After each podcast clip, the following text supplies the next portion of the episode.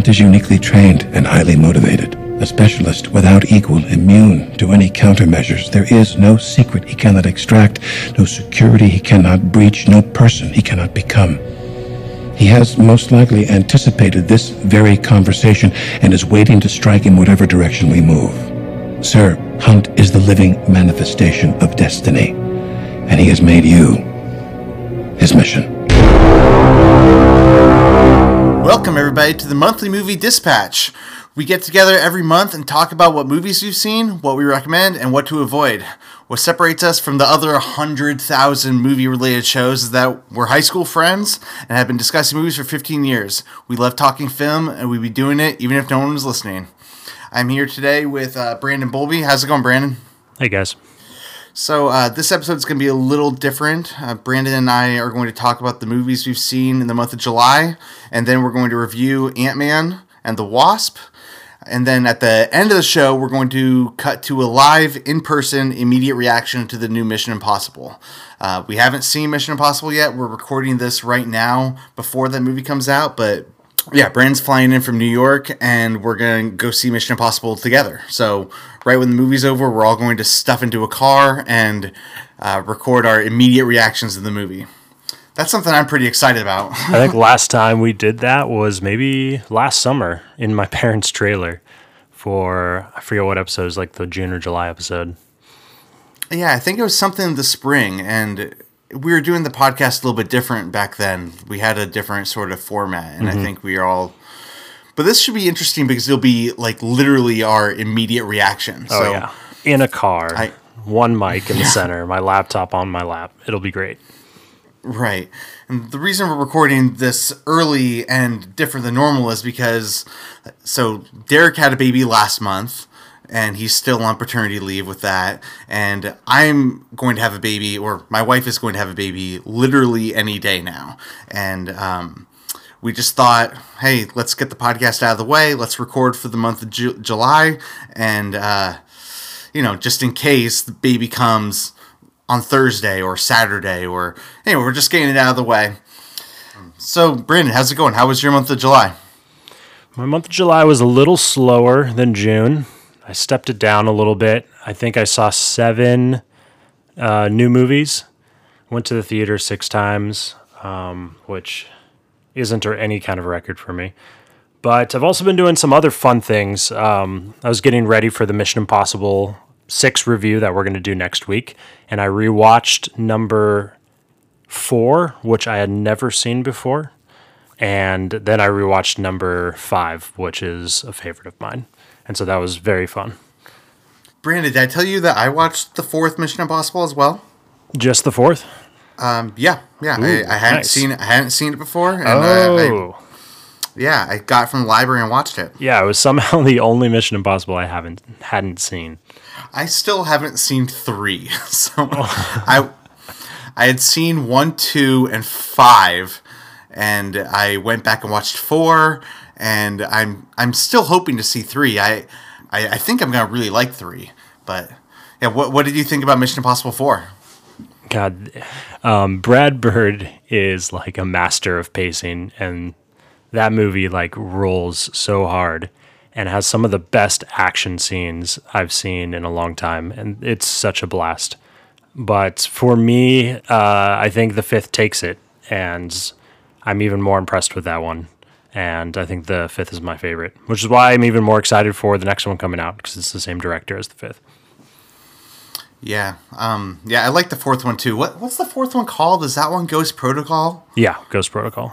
Right. Yeah, I I enjoyed it a lot. I mean, some of those uh, action scenes were just like jaw dropping. I mean, you know, it, it goes without saying, like that scene where he's hanging on the side of the building and climbing on it is just it's breathtaking. And then he, he runs along and like dives through the window. Like I'm watching it and Shannon's kind of, you know, not really paying attention, but she's watching it too. And she like stood up from the back of the room and like yelled at the TV like and she's not even like watching the movie and she had such an intense reaction to it Yeah. and um i mean i think that like that to me is like a you know you know a movie's good in my book when my wife isn't even watching it and she's screaming at the tv so Yeah. the uh the like neon colored dust scene that happens right after that that chase is fucking Oh, right. gorgeous uh, my mouth was just hanging open for that whole thing Yeah, and I, I really liked the end too, where they're in the carport. I thought that set piece was really creative. yeah so clever anyway so i do have another thing that i'm also excited for which is i'm kind of going through a lot of uh, new york city films um, i don't know why it came about but it started with me turning on um, the Ric Burns New York City documentary, eight parter. I think it's like 16 hours long. And right now I'm six episodes in. And because of that, it also inspired me to rewatch Gangs of New York, an iconic Martin Scorsese New York film. And then I also watched uh, Midnight Cowboy, which is Best Picture winning like 1969 uh, Dustin Hoffman film, which was also really good. Um, and then I'm looking forward with you guys next week to watching Once Upon a Time in America and kind of concluding, I guess, my New York month. Oh, that's awesome. I, I just watched Midnight Cowboy as well. Um, yeah, I mean, that movie was something else.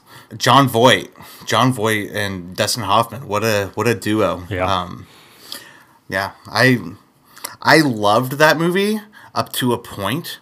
Um, it got far darker than I was expecting, and I, I was expecting to go dark, but I didn't realize the direction it was going to go dark in. You know, I didn't realize there's going to be so much about Dustin Hoffman and his like disability. Yeah. and um, that and, was and poverty. Like that was Right. it was pretty rough. I I think I you know I preferred the upbeat, optimistic first part of the movie with Jon Voight in his cowboy gear, just eager to move to the city, and then the city just kind of tears him down. Yeah, it wasn't what I expected at all. Yeah, how's uh how's the month going for you? Ah, it's going great. Um, I've been to the theater a, a few times. You know, I think I saw five or six movies. This was kind of a funny month for for me because um, there was a week there where I saw I saw four movies in the theater in one week in, in July, which you know that that's pretty Fun. that's like really good for me. Yeah, so. Um, you know, I, I've, I'm eager to talk about talk talk with you about some of these movies. That was that was one of the reasons why I really wanted to make sure I could get on you know the the July episode because man, I was I had a pretty good month. Well, let's hit it then. Okay, so first I wanted to tell you about the movie Uncle Drew. Do you know about Uncle Drew? I don't at all, actually. Okay, so Uncle Drew was originally a Sprite commercial, I think, and uh, he was he was basically like this movie shouldn't exist. Like this was a commercial where Kyrie Irving, who's a professional basketball player, like he's a all star, he um, he got dressed up in old man makeup and went to the local basketball court and like showed the youngsters how it was done. And it, was a commercial for Sprite. It was a long commercial, but it was a commercial. And uh, when I first saw the trailer for this movie, I was like, "Wait, is this actually a real movie, or is this just an extended?" you know sprite commercial before you know before the movie starts because i saw the trailer in the theaters and um, turns out there was no there were no sprite um, there were no sprite drinks in the trailer and uh, it turns out it was a real movie and you know this again like like i said like this movie shouldn't exist let alone be a good movie. The thing is uncle drew the movie isn't really a sprite commercial. I mean yeah sure there's some product placement but it's not like he's like you know dunking and drinking a sprite or anything like that. The movie's actually pretty good. I mean i don't want to say it's like great or you know something everyone should watch but and yeah there are a lot of problems with it but it's much better than it should have been. It has a lot of really fun moments. There's uh you know the the other basketball players are all pretty good. The basketball's fun. Shaq is in it. He's really great. Uh, Nick Kroll has probably like the fun the funnest scenes in it. But I don't know. It's a it's a pretty good comedy. I left the theater, you know, not really ex- after not really expecting much. I was like, yeah, that was that was a really good time, and it, I'm just it was one of those things where it was a pleasant surprise that it was much better than it ever should have been. For sure. So, um, yeah, that's uh, Uncle Drew, and it's still in some theaters right now. But um, yeah, it might be a rental for me. So I mean, uh, honestly, Brandon, I don't think that you'll I don't think that you'll like it at all. But Um, like if you're if you're into sports or sport movies, it's like it's not bad. Um. Okay, so the next film that I saw was Sicario: Day of the Soldado. Um, so I'm actually a pretty big fan of Taylor Sheridan, and he's quickly becoming one of the most consistent writers in Hollywood right now. He's got Sicario, Hell or High Water, and Wind River all under his belt, which are like just flawlessly executed scripts, in my opinion. And I'm I'm happy to say Sicario 2 or Sicario Day of the Soldado, it was no different. If if you're a fan of that like super dry, serious and intense and kind of like meandering um, thriller that he writes, you will you will also love this movie. Um, granted, you know, it does not have Denis Villeneuve or like the beautiful Roger Deakins shooting it, which is kind of the movie's downfall. But then again, neither did Hell or High Water or Wind River. Like those movies weren't that flashy either, but they were just so like strong and serious and intense that it kind of pushed through any of the shortcomings that the first time director had with it. Um, and it's kind of the same with Sicario. Like there's some really creative stuff in here. It's not like a perfectly beautiful film like the first one was, but I felt like there was a lot to love and I had my like hands still over my mouth like trying to breathe for much of the movie. And I also just loves the love the way he writes and the way characters kind of just like move in and out of the story and they come or they go and you really have no idea what's coming next unlike a lot of other summer films you'll be watching. So I respect that a lot out of this film. Yeah, um, yeah, I was definitely really interested in this movie. I'm kind of bummed that I didn't see it before, so we could talk about it on the podcast. But you know, it's uh, I love the first one. I think most people did, and I, I was kind of uh, I was apprehensive about about the sequel just because I don't know, it didn't have Emily Blunt in it, and it didn't have the craft of you know Denis Villeneuve and Roger Deakins. But how did how does the movie hold up plot wise? Because I don't know, looking at the trailer, I again I had a little apprehension just because like the first one ended with the kind of in my mind the conclusion that Benicio del Toro and Josh Brolin's characters were like awful people, and uh, it seemed like the second one. It's like eh, it's it's more of them. Does the movie go further down the rabbit hole of nihilism? Um, uh, there's yeah, there's much nihilism to be had for sure, just like in all of his movies. I think um, it definitely tries to give each of them a little more depth to them. Um, still, I mean, they're they're saying like a sentence or two every five or six or ten minutes. You know the way these movies roll, so it's not like you're getting tons of character interaction, but it's it's a little bit it's less subtle than the first one. So you do you do get more character moments, is what I'm saying.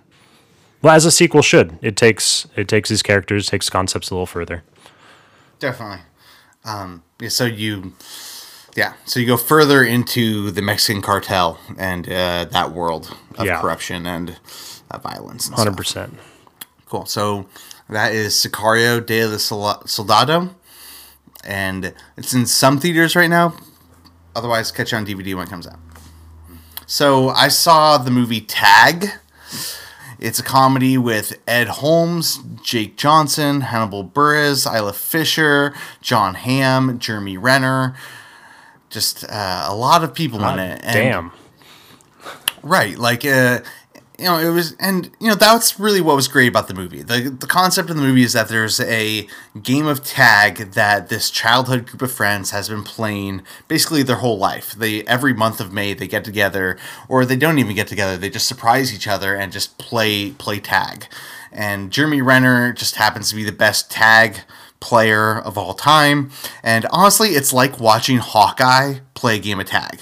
Like some of the moves and maneuvers he does, it's like it's like he's a superhero. He's just like dodging their hands and running up walls and doing backflips Oh. and set and setting traps. Like they're in the woods and he has somehow managed to set traps for them where they're like they're like getting caught in big nets and falling into big holes and you know trees are falling on them. Like he's it's an elaborate game of tag in this movie, and So we're you know, well was- outside of the realm of reality, and they're they're just having fun with this concept. Then, right. oh, that's cool. Right, right. It's it's very silly. Um, it's an over the top movie, and you know it it was pretty fun. The cast is what really what kept it together for me. It wasn't a great movie. Um, I didn't really connect with the characters that much, but um, there was a lot of laughs. Just in in terms of like like earlier this year we had game night that came out and game night was just so much further like it was just such a better movie in terms of consistency of jokes and style of the movie. This movie was like oh what would it be like if hawkeye played a game of chat tag with jon hamm you know and um, you know that's what you got. And you know it, it was a good time. I'd, I'd rent it and you know watch it with some friends. But um, you know um, what it wasn't it wasn't something that you could that you need to see. So that movie's tag look for it if you're a fan of any of those actors All right. So another movie I saw was called Leave No Trace.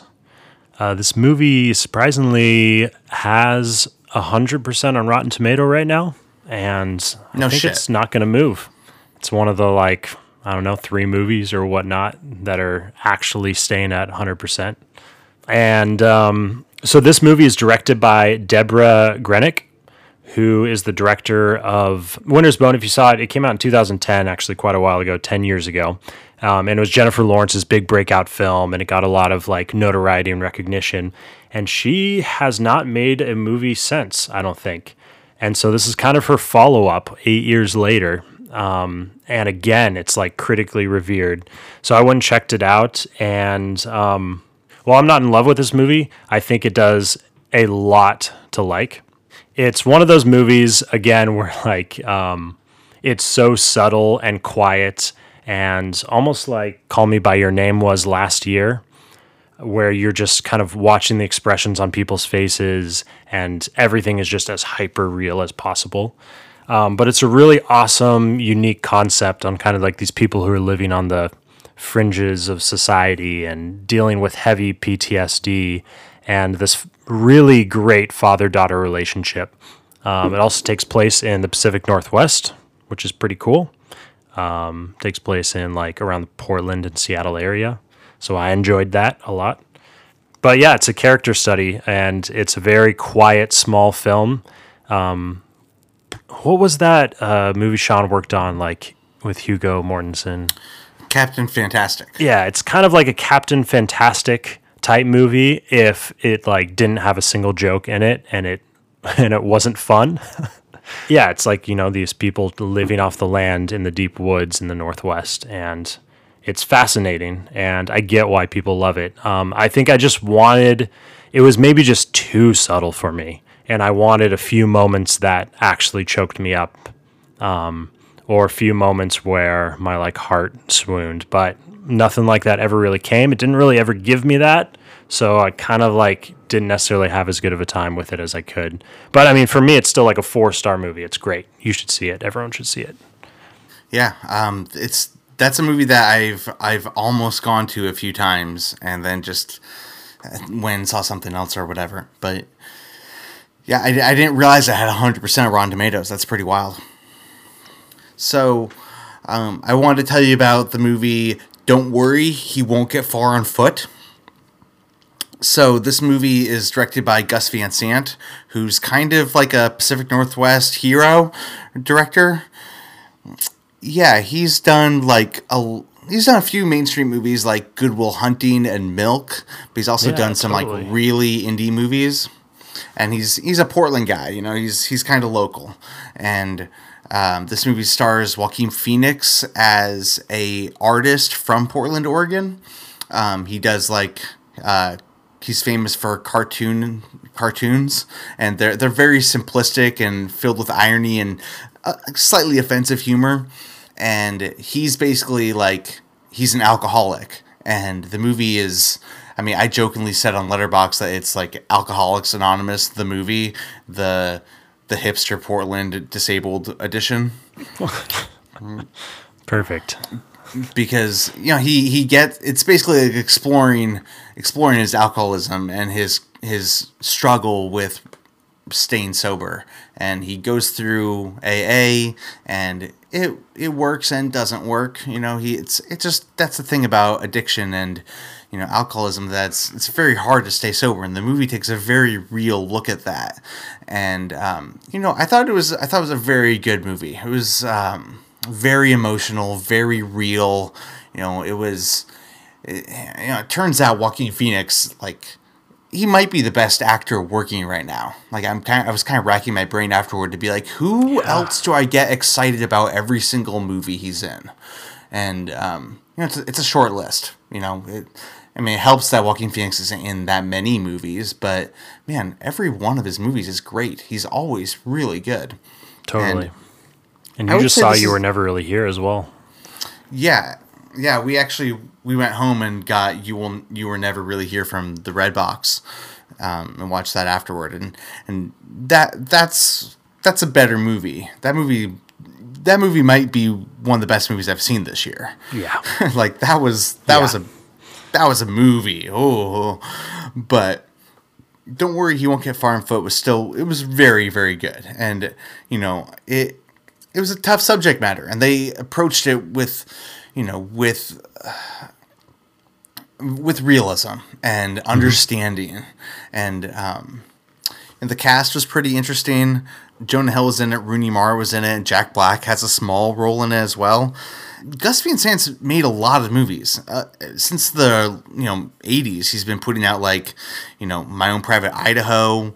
He's he's made a lot of movies, and I would put this like in the upper tier of his movies. Like not it's not nearly as good as Good Will Hunting or my own private Idaho, but it's it's uh, definitely in his upper tier of his movies. So, mm-hmm. um, yeah, I remember seeing trailers for it in theaters, and it kind of it kind of flew past me. I didn't catch it, but Milk was one of my my favorite movies in 08, and I don't follow Gus Van Sant as much as I should, so I'll definitely check this out. That's don't worry, he won't get far on foot. That's in theaters right now. Okay, so uh, another movie I saw was Three Identical Strangers. Uh, this is a documentary that is about uh, triplets, identical triplets, that were separated at birth, and quickly find out at the beginning of the film that they all find each other uh, in the New England area about around their like college age years. And from there, it's one of those documentaries that just kind of keeps getting deeper and deeper and weirder and weirder as it goes, which are the best kind. I love it when that happens. And the further the documentary gets, kind of the more complex and bizarre the story that's being told is. And so I really enjoyed it for that reason. It's really gripping and it's really fun and it explores some kind of like fucked up things that um, the government was doing back then when they were born. One thing that kind of really bugged me though is it like undercut itself in the final lines of the film. And this seems to happen every once in a while, and it's always like really unfortunate when movies do that. But like it's going one way, and then at the very end, it like kind of throws you some like BS thing that's like, no, like that's not what you were telling me this whole time. That's not what I should believe. And I was kind of mad at it for that reason. But other than that, um, and if you can critically think yourself, uh, the movie is still really fun and really interesting. Yeah, that, that that must be a crazy story. I don't know too much about it, but like that movie's gaining a fair amount of buzz. Yeah, it'll be a perfect Netflix watch for sure. So, I want to tell you guys about the first Purge, not to be confused with Purge, the first the first Purge that came out, but this is the fourth in the franchise and it's called the first purge because it's the first purge that happens. I mean, anyway, I'm sorry. the, the I think the Purge franchise is pretty interesting. Have you seen any of the Purge movies? I've seen none of them. Okay. Well, it's a pretty interesting franchise because the first film was really low budget and it was one of those trapped in one location type movies. The second and third movies found a bigger scope with characters that were traveling across the city while the purge was happening, and they also kind of expanded the ideas a little bit. The the franchise is famous for having like brutal violence and like anarchy scenes that kind of tap into your apocalyptic, you know, crave that you have. But it also has like a background of political corruption and it, it, it has like some pretty blatant political ideas that it pushes. Um, anyway, the first Purge, I, I personally didn't like it as much as the other ones, and um, because it kind of it feels like it's not a misstep in the franchise, but it kind of feels necessary. Like it kind of election year kind of hit a breaking point at the end, and it's it kind of was you had to go back it just kind of made sense for the next purge after the third one to be like, hey, here's how the purge got started. But because of that, it kind of is about how it started out slow. You know, there there wasn't a lot of violence to get going. So if you're there for the violence, uh, it wasn't that sort of like you know uh, awesome like cool violent stuff. It that that wasn't really there for the first part of the movie and the political stuff kind of was heightened as well. And um, I mean, I, I, I think that was to limited effectiveness. Um, mm-hmm. I kind of think that, you know, I don't think that, you know, in Trump's America, I don't think we're anywhere near a purge actually happening. I'm not saying that, but I do think that for some people, the it was a little on the nose and it wasn't it, it, the movie stopped being like escapism. You know it's not like mm-hmm. a fun you know we're not going to the theater for a, a fun horror movie with violence. It's like uh yeah no this is this is kind of uncomfortable. Um, yeah, I mean, I, I, I wanted to bring it up because I really do think the Purge franchise is really interesting, and um, I know some people are liking it more than more than I did, but to me, this was one of the weaker films in the franchise. Well, real quick, give me your power ranking. Go. Um. Okay. I mean, honestly, I, I shouldn't because I haven't seen the first one. Uh, oh. you know, so I mean, and the first one is the most different from what I understand. The first one is the one that's like, it's it's a pretty grounded movie, and I I'm either going to love that or hate it. You know, like I've heard I've heard mixed things about the first one, but the consensus is that it's it is the the family is trapped in one place. Mm-hmm. But I think Anarchy is the best one, and then Election Year, and then the First Purge for the ones that I've seen. Okay, so, um, that's the First Purge. That's in theaters still right now. Um, what's your next movie? So maybe my maybe my favorite film of the month so far has been a little movie called Eighth Grade. Uh, it's directed by the stand-up comedian slash YouTube sensation Bo Burnham, who has some really great Netflix specials um, on on Netflix. You can go check them out anytime. So this is his directorial debut, and it is so fun and exciting right from the get go. Like the score in this movie is super vivid. And I don't know if they turned it up just for the screening I was in, but it was like blasting my ears off. And as soon as it came on, I was like grinning from ear to ear. Uh, it follows like this eighth grade uh, girl and kind of is about her anxiety. And it's a coming of age film and it kind of follows in the trend of all these great coming of age films we've had. I feel like since Boyhood came out, we've had quite a big handful of them. Um, but this is a it's a different take because it's younger. Um, it's not the end of high school; it's the end of middle school, and you see like the inside of a generation and an age that you don't haven't seen on screen before, and that separates it from the rest the movie just has so many great moments and it's really like as all coming of age films are it's genuinely like heartfelt and in those like in the climax it gives you just what you need. Um, it's incredibly well directed. The script is amazing. Like i don't know how they found this girl. She is such a good actor and the way she talks is beyond natural. She like puts all these pauses and ums and ands but it's like purposeful. Like it's actually in the script but she's doing it so well as if she's just like this completely shy eighth grader. It's it's amazing. Yeah. Um, I, I really want to see this movie. I've heard nothing but great things. Um, I will say that I'm the reason I haven't seen it is because it's uh, it's only playing in one theater in Seattle so far, and I know it's expanding uh, next week. So hopefully I'll be able to see it before baby comes. But man, just just the concept, I have to admit I'm a little nervous about, just because eighth grade is so awkward. I think back to middle school and I'm like, oh, is it is it going to be painfully awkward? Or is it going to be like really heartfelt and beautiful? Or is it going to be a mixture of all that? I won't spoil it. I'll just I'll just leave you think I'll just leave you wondering. Well, I mean, it, it has to be awkward, but I mean, I'm also it's got such great reviews. I'm sure it's I'm sure it's you know something that you got to see. Well, that that movie's eighth grade. Um, keep your eye open for it. Um, it should be expanding um, anytime now. Um, another film I wanted to bring up was Sorry to Bother You. It's the directorial debut of Boots Riley. It stars Lakeith Stanfield and Tessa Thompson and Armie Hammer. And it's kind of a social uh, satire um, about this guy who gets a job at a call center and he has to put on his white person voice in order to sell um, the product. And uh, he becomes amazing at it and he works his way up the corporate ladder. And then there's some pretty crazy intense twists in the movie.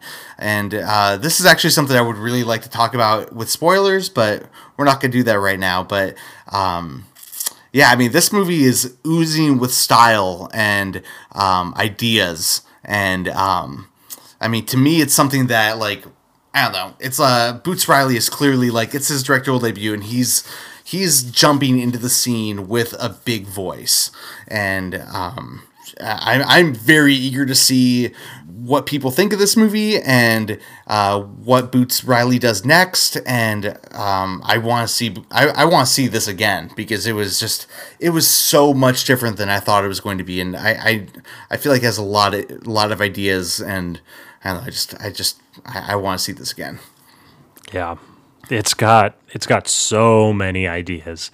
You can tell this guy. Did he write it as well?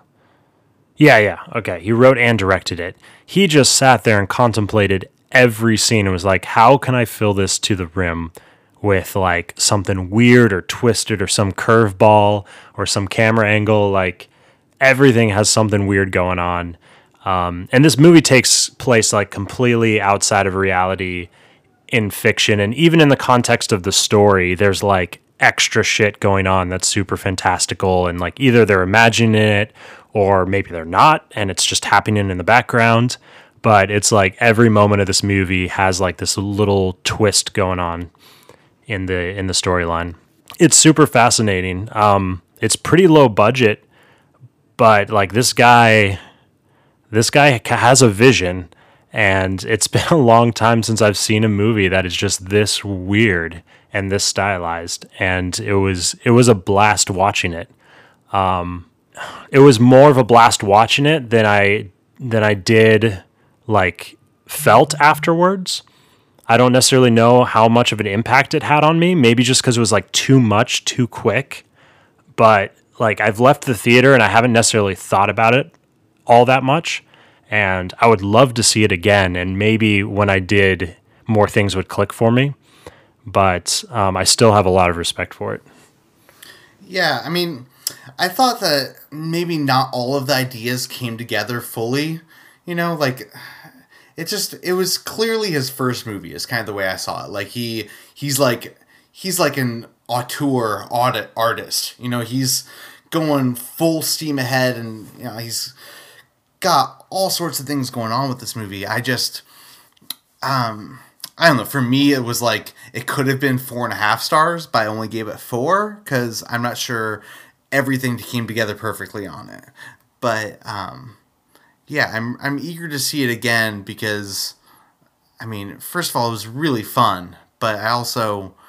I don't know. I just I want to see it knowing what's happening. I guess it's one of those movies where I think a rewatch will will help. Yeah. Um, I'm really curious about how much this movie comes back later in the year. And I mean, we're already a little over halfway through, but I'm really curious how much talk this gets. Um, not necessarily, it won't have any talk at the Oscars, but like in critic lists or in, you know, just in the zeitgeist for end of the year list. Those are our short reviews that we were going to talk about. So now we're going to talk about Ant Man and the Wasp. Um, Brandon, I kind of uh, don't know where we should start here because I know um, I have the positive take on it, and you're gonna have the negative take on it. Yeah. So, so should I should I start with my general impressions? Yes, you should start, especially since you rewatched the first one too, and you kind of have a more complete picture.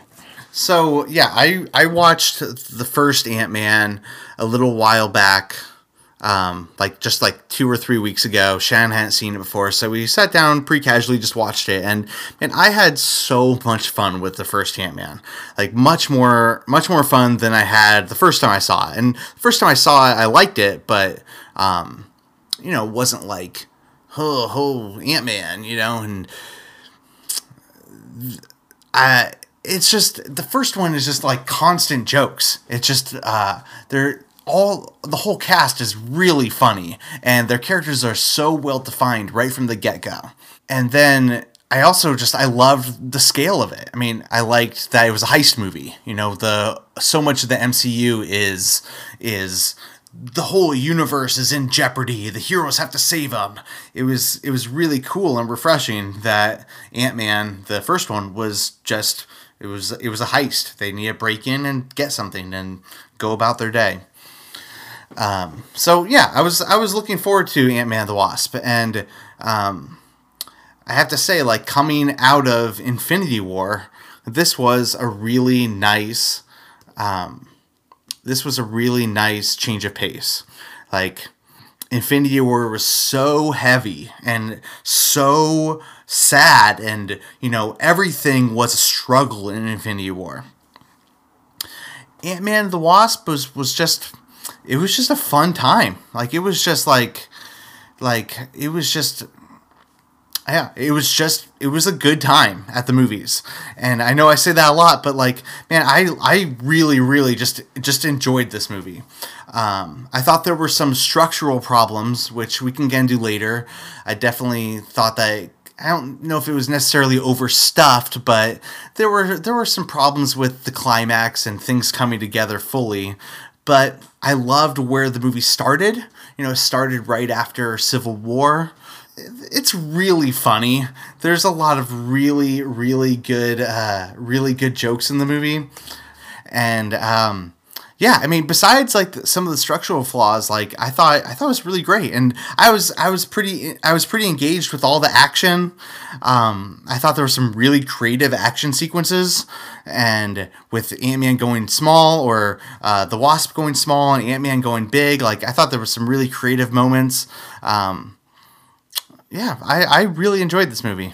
Yeah, so I guess when it comes down to it, the biggest problem I had with the movie is that I think well, so we're gonna probably agree on a lot of the structural problems. It sounds like we can we'll hash that out. Um, but I also just didn't have fun with it. Like I, I wasn't laughing I, for whatever reason. Paul Rudd wasn't dropping like wasn't dropping jokes that I thought were that clever. Um, and there was there was a lot of like larger gags that I wasn't on board for, I guess. You know, like the the him in the school scene and him being small, like my theater was like cracking up about it, but I I was having difficulties getting into it and it was kind of just felt like over and over again I I just wasn't laughing. That could have been my problem. But on top of that, I really disliked a lot of the villains in the movie. I thought it was the villains were super weak incredibly like maybe some of the worst Marvel has like has done. I mean, that's saying a lot. I don't remember the first phase of Marvel Universe, but the worst they've done in a while. With the three like burglars, the sale, the like arms dealers who just like had a couple guns, but for some reason they like were causing such like a problem and they couldn't just get rid of them. I didn't understand what was going on there. They seemed like the most petty thing that shouldn't even have been in the movie and it was really frustrating that they were like a cause to most of the like back and forth like chasing that was going on um when it comes down to it, Ant Man ends up just kind of growing big and flicking them with his finger, and it's like, yeah, that's that's all you got to do, is flick them with your finger, and they're they're gone. Um, I don't know why you haven't done that yet, and it took he them like an hour and a half to, to- do it. He's trying to say secret, right? Maybe He can't what- do that I, because he's uh he's Was trying he to trying say to secret. I didn't get Yeah, that out of the he- film. Maybe that was a big part of the first one that I forgot. No, Oh. no, I mean like he literally wasn't supposed to leave his house. That was like the biggest plot point in the movie. Oh, that- it was like the first thing I said. Well, like, talk about talk about that. Like, yeah, that was a weird.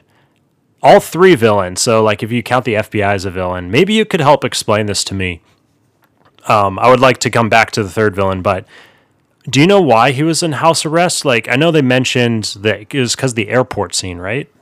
From the Yeah, I mean, Avengers. it's, it's just because Civil of War? what happened in Captain America: Civil War. Like he he uh, you know he joined Captain America and he fought against Iron Man and uh, against the Accords, and um, because of that, um, you know he's trying to like do his time so he can you know not be in jail the rest of his life, in prison the rest of his life.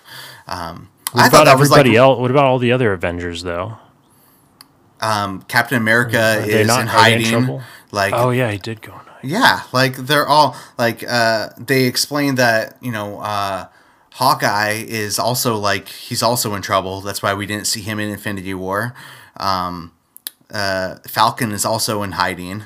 Like I don't know. I thought it was I thought it was very clever because it was This like is, it's making more sense to me. In my head, I was thinking about there's Avengers 3. repercussions. No, totally. No, no, it's making more sense now. I, I was thinking of like just coming off Avengers 3. I'm like, there's fucking superheroes everywhere. Like, what's the big deal? What's going on here? And I kind of didn't place the timeline in my head correctly, but you're explaining it now. So that I wish I'd kind of known that. and the Well, that's why I love. That's why I loved that joke, and I loved that he was like Paul Rudd's. This he's he's he wants to be a father. You know, he wants to you know do good for his daughter, and so he wants to you know get get through this house arrest so he can just be a regular guy. I don't know. I think the biggest problem with the movie, yeah, is the is is the three mission. villains. Yeah, I mean, well, it's not even their mission. It's like it's fine that they want to go into the um, the micro universe. You know, like that's that's a pretty cool, interesting plot. I think like that they want to go and try to save Michelle Pfeiffer. Um, like I think that's a pretty like interesting concept. I think the problem is that there's like three different groups of people that are trying to chase after them. Like I don't know what Laurence Fishburne was doing in the movie, like at all. Um, like yes. the- oh, yeah. I had no idea what was happening. like was the the ghost weird. the ghost character like like it just seemed like their whole conflict could have been talked out you know and that's like you know i hate that it with gave me super like, Batman versus Superman vibes. It was Yeah, it's like- like, you guys have the same solution here. Just like just figure it out real quick. Stop like, like, trying to murder each other. You don't need to be enemies right now. Just talk it out and like work together. And then like Walton Goggins as much as i love him as an actor like he's hilarious. It was like what's he you know he does he does this need to be here at all? I don't know. I just yeah that was very strange. Um and that's what i mean by the structural problems. It's like i don't know. It just it just didn't need to be. All of those characters probably could have been combined into one better villain I did like her little having- strobe effect that she had. Um, that was done decently well. But yeah, her whole backstory, like being found in like Argentina by Laurence Fishburne, and it was just so shoehorned in that backstory, and that she suddenly needed the exact same thing Paul Rudd did at the exact same time, so she wouldn't die. It was it was just like so much convenience for plot's sake. And then the resolution on it was just mind like numbing convenience for for plot's sake. Well, yeah, and I mean, it, they right, they could have just talked it out. They could have just figured it out. I don't know. It didn't. And then they just be- they just solve the problem in like this literally almost the snap of a finger. It's like right. Yeah, like the I would I would agree that the villains are the are the big problem with the movie, but I I I'm like I'm like pretty bewildered that you didn't think this movie was like fun and funny. Like I thought I thought it was like very consistently like good jokes, like clever jokes. Like I've like the day after I saw the movie, I went to work and was just telling Cal about some of the works, my coworker, and he was just like he was just laughing and laughing, you know, and that wasn't even like that was me, my unfunny self, like you know, just like reiterating what happened in the movie, and uh, I don't know, I thought this movie was like downright hilarious, and and like yeah, I thought some of the action was like really great too, like Yeah, um, let's let's go over that part of it. I'm curious that- what you what you- what some of the action stood out for you. like that scene where the wasp was fighting in the kitchen and she mm-hmm. they were trying to they were all throwing punches or throwing knives or whatever and she was like going small and then moving real quick and then going big and hitting the guy you know and she would do that a bunch and it was it was reminiscent of like x2 with nightcrawler and like it was Yeah. really good and they you know she'd get small and then they'd be trying to hit her and you know a huge thing would be coming right at her and she'd move out of the way. Like i thought that was really well done. And then you know the the joke of like you know throwing the salt shaker and having that blow up real big. I mean all like that was in the trailer which is kind of a bummer that, that they spoil you know action scenes like that. But you know i thought that was like a really well done scene. I was totally engaged. So for me, like that that was fine. I think it suffered from a lot of what all the Marvel action movies suffer from is like, you know, quick cuts and kind of confusing editing and I don't think they necessarily got across all her little tricks she was doing very clearly on that table. I don't know what she like squirted mustard at one point or did some other little thing with a frying pan. But I was kind of let down with how little action the movie had for an action movie and what like little clever settings they put their characters in in order to like deliver the action. Which like thinking back on it it was that one scene and then the climax.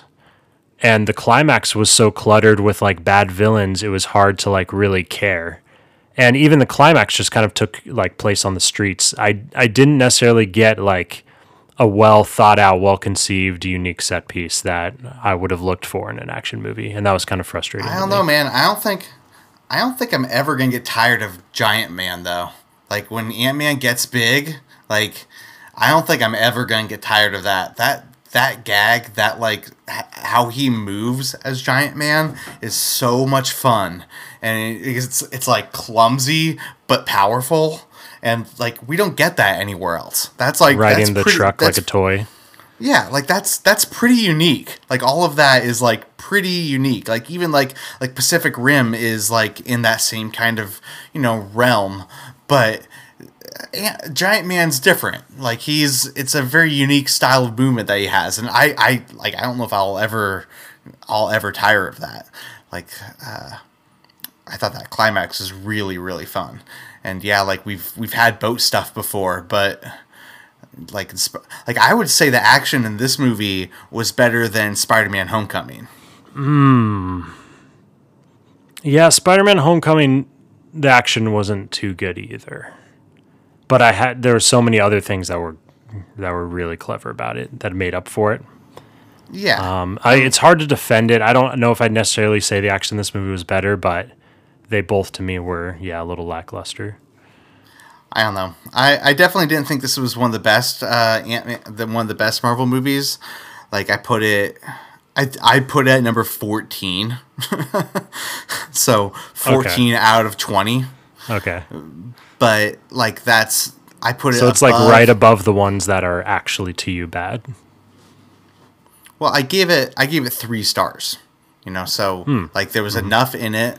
There was enough in Ant Man the Wasp that kept me totally engaged, interested, kept me laughing. It was like more of the MCU. Like it was good stuff in the MCU. Like I I left with a net positive, like by far.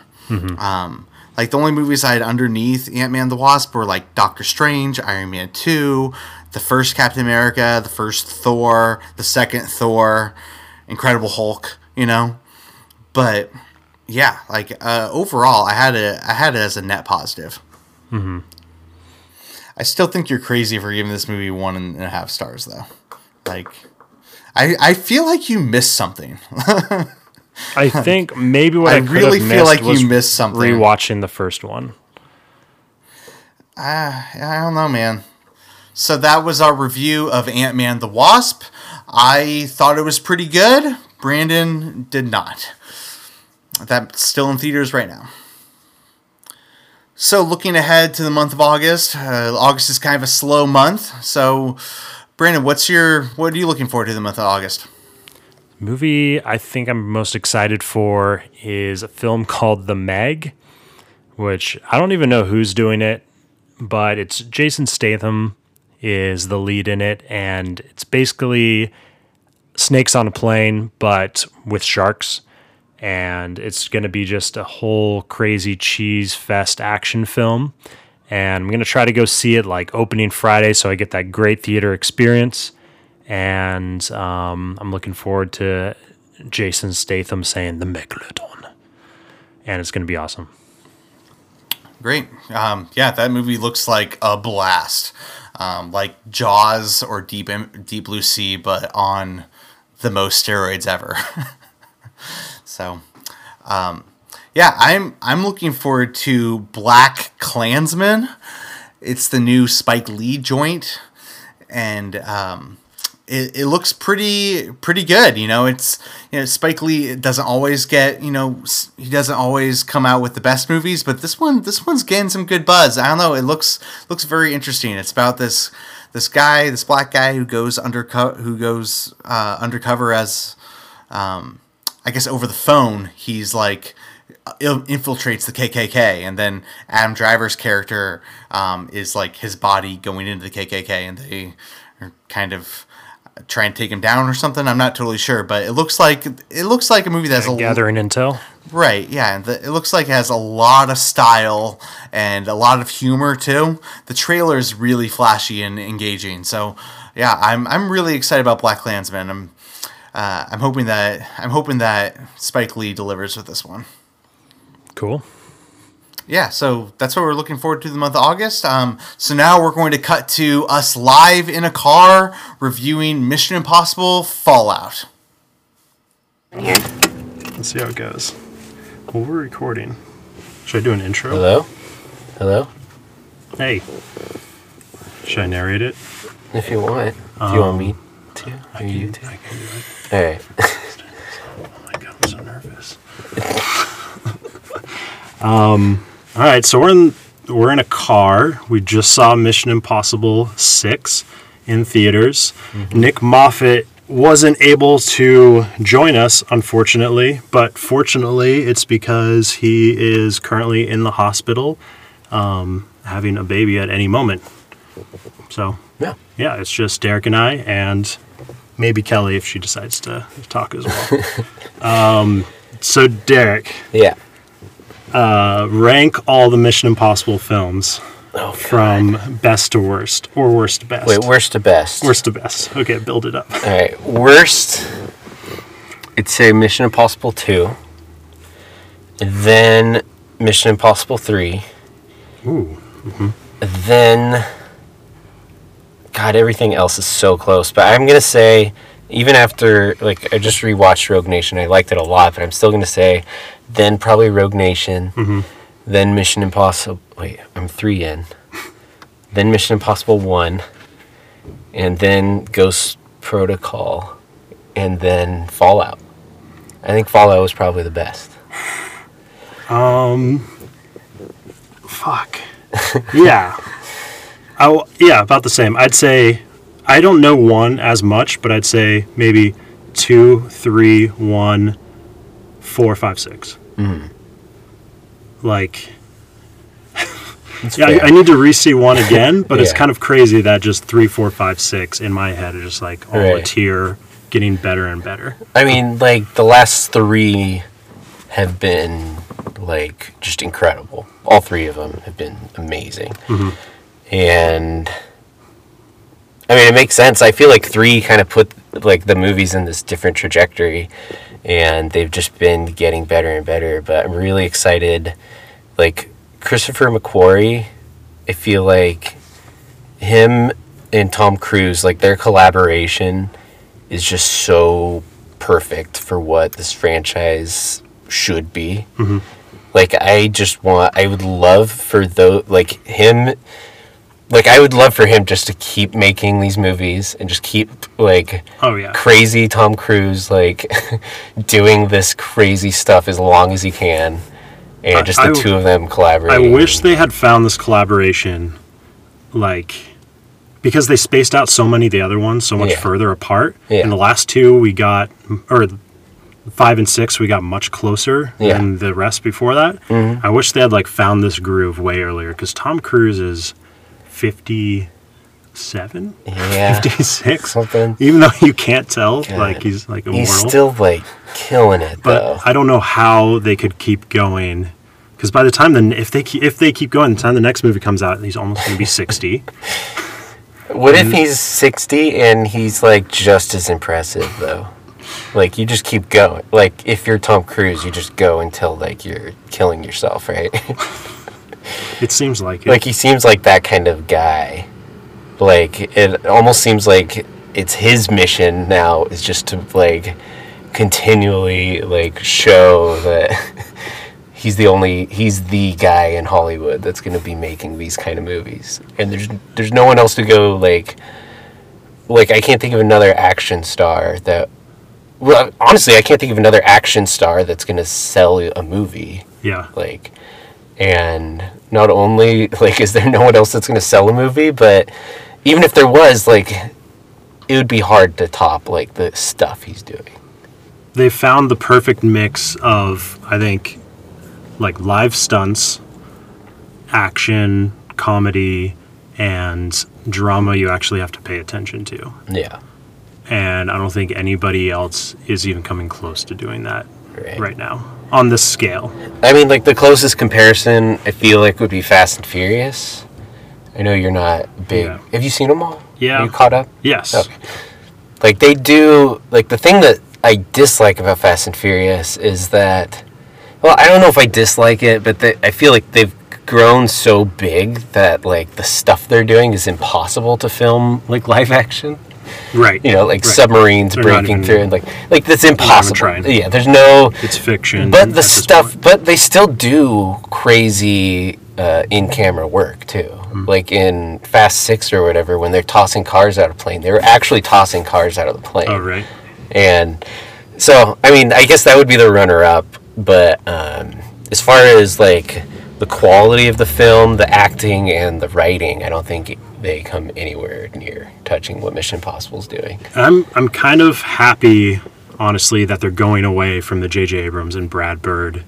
Everything's a joke yeah because I feel like we have so much of that in other action films, mostly mm-hmm. the Marvel universe. yeah right now where just nothing is seriously everything is for laughs and even when like drama's happening like there's someone some like little quibs going on at all times i think and that's what brad bird kind of did with this film and it was great but i like this direction where you're still laughing like every 15 minutes yeah but it's not every 20 seconds yeah like a lot of other movies are doing right now and it takes itself halfway more seriously Yeah.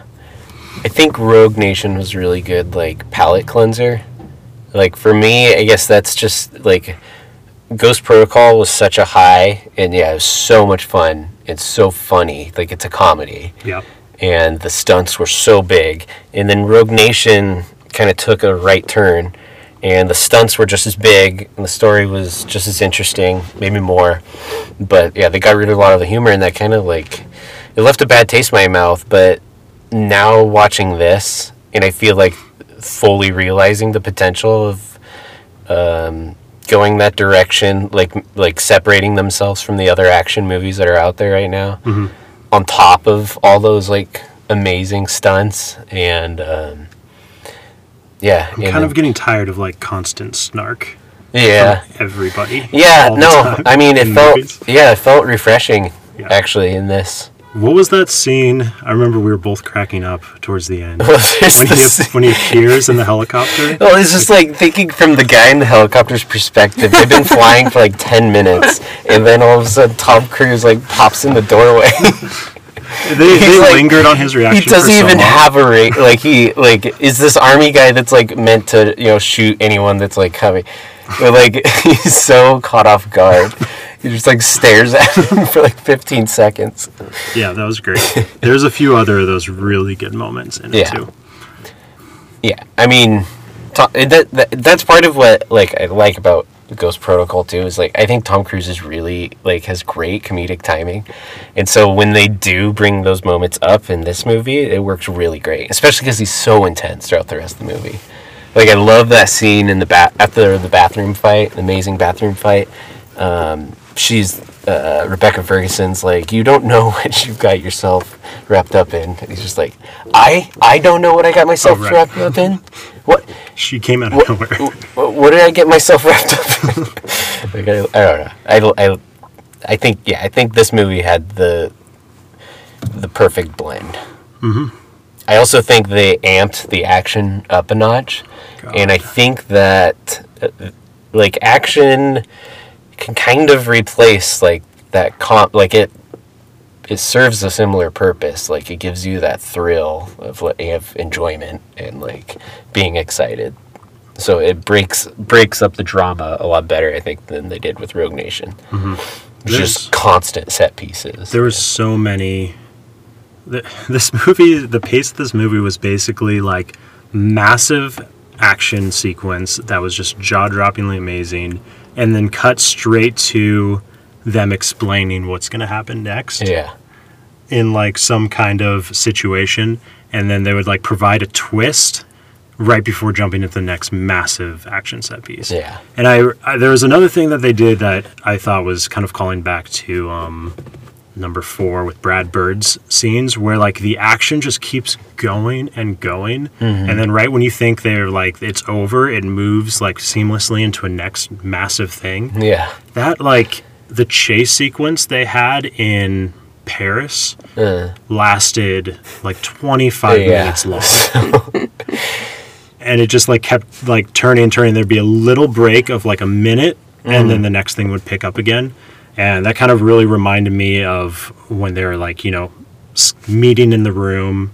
Yeah, the and Burj uh, Khalifa Yeah, stuff. Burj Khalifa, Yeah. meeting the room, climbing the wall to the server room, and then going straight into like the Desert Storm sequence Yeah. immediately after. Yeah. And just like you keep it going like that, and that's pretty impressive. that paris action scene is like the quintessential action scene i feel like it's so perfectly done and there's a twist in the middle of it and like there's a solid build up to it you remind me a lot of the dark knight um, the joker trying to get um, Trying to get out. Harvey Dent. You remember that scene? Like pretty much the Joker has like everything like set up. So they're trying to transport Harvey Dent and the Joker basically the, um, bombards the convoy. Oh right, yeah, yeah, yeah. And it's just like one of those scenes where like they have the full uh, in Mission Impossible, like they have the whole build up and we know what's coming. And they like let it sit and linger for a while so you build up your anticipation. Mm-hmm. And like everything's beautifully shot, of course. The- and then, like you said, then like twist, boom, we jump into the action scene before you even have time to like recover from like, Yeah, what just happened? like oh shit, and and even in the middle, they find these perfect beats. Um, even when you are calming down, like the the cop finding them, yeah, like about to stuff the guy in the hood into the car, yeah, and like it calms down for a second, but it's still intense, almost funny. yeah, And then as soon as they like get out of that situation, picks up again. The music picks up. Yeah. But like you, it flows so well. yeah, for sure. Even within those twenty-five minute action scenes. I want to say between this and Rogue Nation, I think besides Christopher McQuarrie just having a knack for like great action and like visually like good looking action. Mm-hmm. I know like there's a quote of him like his two rules for action is clarity and geography. And I thought that was really interesting. But um what was I going to say? Oh yeah, he has a knack for somehow working in like character beats in a movie where they don't really matter. Like we don't need the amount of character development he's actually been building into these last two movies, especially with uh, Rebecca Ferguson's character, and in this one I'd say a lot more with Ethan Hunt too. There's actually like this is the first movie I feel like we kind of start to understand like his morals and Yeah. Actually, Like, yeah, that was a good point. how he views his job, like how important it is to him and Mm-hmm. like his life and the people around him. Him saving his friend at the beginning, and, Yeah. like sacrificed that, and then they kind of wrapped it up really nicely at the end, Yeah. where why that's the why they need an agency like that. Right. There was this one character moment that was like so small and quick, it's already like escaping my memory, but it was towards the beginning, right when they pick up Rebecca Ferguson's character, whatever she's called. Yeah, They're both in a car together at night, like turning a corner, Mm-hmm. and it shows them, it cuts to them inside the car for like a second, and she gives this like interesting look to Mm-hmm. the camera, and then it, sh- it shows like her and Tom Cruise for literally like half a second each, Mm-hmm. and then it cuts away. But like, it told you like so much about what they were feeling in that situation. Yeah. When I see it a second time, I'll be able to pinpoint on it. I just remember remembering right when I saw that shot. I was like, "Holy shit! I can't believe they knew to put those two shots in there Yeah. right before they moved on to the next scene." Right. But yeah, there was a lot of good like looks that told a lot. Yeah. And I think this movie benefited a lot from being. I know, Kelly, you were saying you didn't see Rogue Nation, right? No, I didn't. this was like the first direct sequel in the series. It very much picked up. Yeah, You know, I think they say like two years or something, yeah, but it's a direct continuation of the story in Rogue yeah, Nation. and the villain too. Not just like Yeah. the the two female characters that keep coming back Yeah. in his life, but even the villain too. yeah, that's the villain important. from Rogue Nation. Yeah. is the guy he hunts down. and they're even like referring to the like syndicate that's dismembered but still out there. yeah, Um, Yeah, there was a lot connected to the last film. yeah. I really, I really hope we'll at least get a Christopher McQuarrie trilogy out of this after watching this movie. his character is he in any other like what other movies is he in? Because he his voice don't know, is he's- just so perfect and raspy and creepy. Yeah, it almost like on the trailer, like I thought it was kind of silly because it. I forgot that he when I saw this trailer, I forgot he was the villain in Rogue Nation. And so I watched this trailer, and it's like that guy has like the most, like they they're like like go as sinister and like weak as you possibly can. He came up with that voice, but then I realized, then I saw, I rewatched Rogue Nation. I totally forgot that was, that was the character. I was like, maybe this is just that guy. It's just how he sounds. Yeah, I wonder what other he just movies has that specific like. He's a really good actor. No, And- he's great. and he yeah he fits the villain role so perfectly.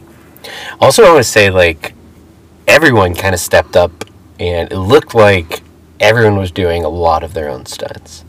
Definitely, Henry Cavill was flying around in that helicopter, like hanging out the side. Yeah.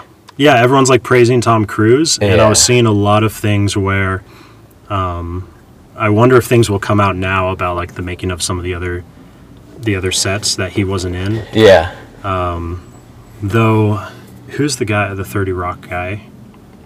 Oh, Alec Baldwin. Yeah, Alec Baldwin's little mini action scene. I was like, Yeah. I was like, they're definitely cutting away. Like, how old is Alec Baldwin at this point? Like seventy-five. He's like punching people. I was like, eh. Yeah, it was really know dark. It's actually so hurting tried to get away from it. Yeah, Uh, so they got out of that pretty well though. yeah, I mean, they made it work. So with some of the action scenes, there was towards the end, right when you you like the movie's feeling like long, and there's like couple action scenes in a row that were much less than the other ones. That Yeah. like again they were in the dark, you couldn't see as much. Yeah, It was more guns than like obvious stunts. Mm-hmm. And like that Tom Cruise run sequence that kind of went on for a long time, Yeah. parkouring, which is pretty cinematic, but it didn't really like lead to much right. and I was kind of getting worried because the last movie ended on a really personal chase sequence, like one on one for Yeah. their climax Yeah, and a twist. And after seeing those action scenes that weren't impressing me that much towards the end, mm. I was kind of worried how, where it was going. right, And then it was like cut to, you know, brand new location, brand new problem right. clearly was leading up to something and when it finally got to well, I can't say it. When it finally got to that that final act action scene and when you finally realized what it was and it and it went down like my jaw was dropped. It's pretty insane. I will say we didn't see it on IMAX, but I can't even imagine like that scene on IMAX, which I can almost guarantee is probably filmed in IMAX. It's It's probably. The, fi- I know the final scene. Yeah, the final scene was IMAX. You were saying a lot of the action scenes were in IMAX. They, they claimed that they filmed most of the action scenes in IMAX. Yeah, I don't know. That theater was almost IMAX. I know, but yeah, it's like that's why I've I've been going there because like, you know, it's almost not worth it to go to, like, spend all the time to drive to like a nice IMAX theater when that theater's right there. Yeah, when that theater's so good and movie passable. Is it movie passable? Uh, no. oh damn. It is AMC A listable, but, but um, no, I've been just spending the extra money to go there. But I want. Should we talk about a few gripes I'm sure. if we're kind of getting to the end? Um, so a couple gripes that I had amongst this pretty incredible movie was the lead in to the third act. And I said earlier how much like expositions in this movie. Yeah. It's kind of like a problem with a lot of the Mission Impossible movies because they do so many twists. Hmm. In order to keep you up with the twists, there's a lot of people just saying shit. Right. And they're in the sitting in circles saying shit. Right. But there was one particular one that was so bad. It was when they were all in the jeep together in the um uh what was it, China? What Oh yeah, they're like driving through the hills. yeah, when they're driving Yeah, through the hills in the third act, and it was like green Kashmir. cashmere, it was green screen all around them, and they were just clarifying things over and over and over again. And that scene looked like they it looked like they filmed it like later. Like they someone was like, I don't really understand what happened. So like shit, we got to go back and refilm something. Right. And they like shoehorned this like five minutes of exposition of them in a car. That whole tran it should have been more like them in a plane traveling there because it was kind of a weird teleportation they did. Yeah. I don't They know why they were in a have to though. They travel so much. Like there'd be so much time spent in planes if they were going to show us all that. For some reason, that one was so bad, I was actually cringing. Really. And in comparison, to the others, like I totally accepted and was fine It's like with. like it's mostly Benji talking, right? Is that the one? Yeah, we're it was Benji about? talking about. Yeah, he yeah. finally figured out his idea. and Yeah, he's just like explaining his iPad, and then the girl in the front is like, "Wait, so she- she's literally like, so just to be clear," and then repeats everything Simon Pegg said. I was like, "What is happening right now?" And the green screen behind them of like them going through those like rolling hills was really cheesy. That's looking. interesting. I wonder if that was like a studio like Yeah, thing. everything else they're is so "Oh, on location. What is happening? Can you add like a scene here that just explains it? Like, I would have wished that they were just like Simon Pegg knew nuclear bombs really well, and they were just going to execute his plan from the beginning. Right. Not like he needed to figure it out over time. yeah, like with Ethan, Ethan never explains anything. Especially in this movie, his line his line is always, "I'll figure it out. I'll Yeah. figure it out." I said that so many times. so many times which i kind of like like don't explain it we don't want to know like we want to be surprised with what's about to happen Yeah. and i mean i guess when we if they were to jump into just diffusing bombs and just like not talking about it i don't know like maybe it doesn't work as well but um i don't know that's it's, it's hard for me especially right after seeing a really good movie to find qualms because then i have to like come down from this high like intentionally to to like sour my mood Yeah. so I don't really have a lot of like negative things to say about it. Like the running scene, I will say is long, but I couldn't help like I was like laughing a lot of it. First of all, it is kind of funny, Yeah. But Oh, yeah, also one of the best comedic moments. I could not stop chair. thinking about. I saw like a YouTube video, and it was uh, a theory about the more running time, like actual like physically running that Tom Cruise spends in a movie, the higher its rotten rotten tomato percentage is. and Yeah. that scene was running for so long, and I was like, "This is his highest rated movie on Rotten Tomatoes I- right now." So I like, like- I just went on a run Oh, this so morning, and when I was watching that scene, I was just thinking in my head, like, how many miles is has he traveled oh, Yeah. in just this one scene alone? He is just sprinting as fast as he can Yeah. for probably like ten minutes straight, which almost like no human Yeah. can really do. he's he's like God, Tom Cruise running is just so great. Like it's just so visually great. That's all we need. It's so intense. he's like and he's running so freaking fast. Like it doesn't even look it looks CGI half the time. yeah. Like just how he run I don't know what it is about it. And yes, he's after like 5 minutes of him running, you're like, "Holy shit, he's still running. He's like the fastest man in the world still after all this. They're jumping from building to building through windows." So, And he actually break broke his foot in the middle of that run in real life too. oh, that run. Yeah, and they used that take. The one where he, Um, not when he jumps out of the window, but when he jumps between buildings and barely makes it.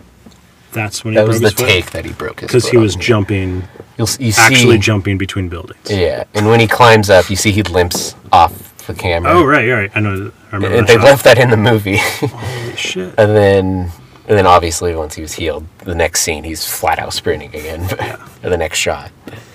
Um, qualms, I don't know. Yeah, I guess like they. I think I do think the movie is a little long. So long. Like it's hard. Almost but two hours and thirty minutes. It's hard for me to say what what they should have cut out. I kind of feel like maybe the first act was the worst, the slowest. Um, there wasn't a lot that happened, but I do I do kind of appreciate the slow start at the same time because Rogue Nation starts with the best set piece I think, which is his crazy plane stunt, Yeah. and that's how the movie starts out. So you're like excited, and then it jumps into the boring stuff Yeah. and you kind of lose. And so this movie started with the boring stuff, got it out of the way, and then it's just pretty much nonstop action until the end of the movie. I looked at my watch. Not that I'd never leave my phone on, but I do leave my watch. Like Yeah. I have a watch, and I like looked at it real quick right when the credit, like the Mission Impossible credit thing started. Mm. I was 20 minutes into the film. yeah, Like that was a long cold open. yeah, and they could have. I think they could have definitely cut down on that. Because you think you're at one point, I was like, "Wait, had we already seen the credits?" I was waiting for them to happen. Like, when's the transition? Oh no, it hasn't happened yet, and we're like already a third of the way through the movie. yeah. So that was kind of weird. I can't get.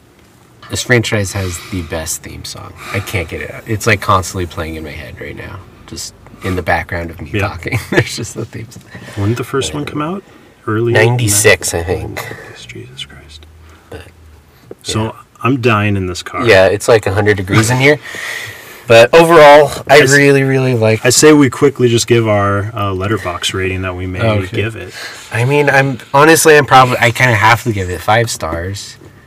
Ghost Protocol, I gave four and a half, and I think that this movie's better. And I think, despite its like flaws, I think that they're very forgivable for what the franchise is and and how creative and awesome they're doing with it. Mm-hmm. Like I can easily forgive it, like those little problems that I had with the movie. Yeah. I'll probably give it a five star. Damn. I'm not gonna Yeah. quite. I'm not gonna. A lot of people have been saying it's like it's the best action movie since like Fury Road. I don't think it like even touches Fury Road, but it's Right. it's an awesome movie, and I think it's like a, gonna be a classic to rewatch down the road. I'd say because of some of the skill of what they're actually doing in those action sequences and how well some of those twists are actually like coordinated throughout the middle of the movie, mm-hmm.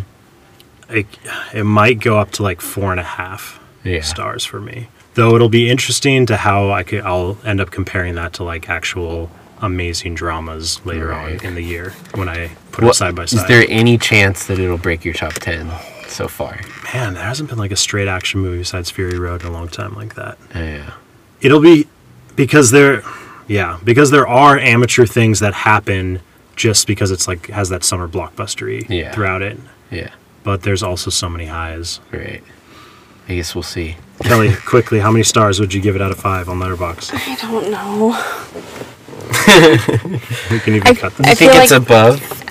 I feel like I really average? needed. I really needed to see the last one. Rogue Nation. Mm-hmm. Yeah. Yeah, Okay. to give it a fair. All right. fair. Well, you should watch Rogue Nation. I 'cause It's also pretty good. Yeah. So. I will do that. Um, all right. All right, cool. Thanks, guys.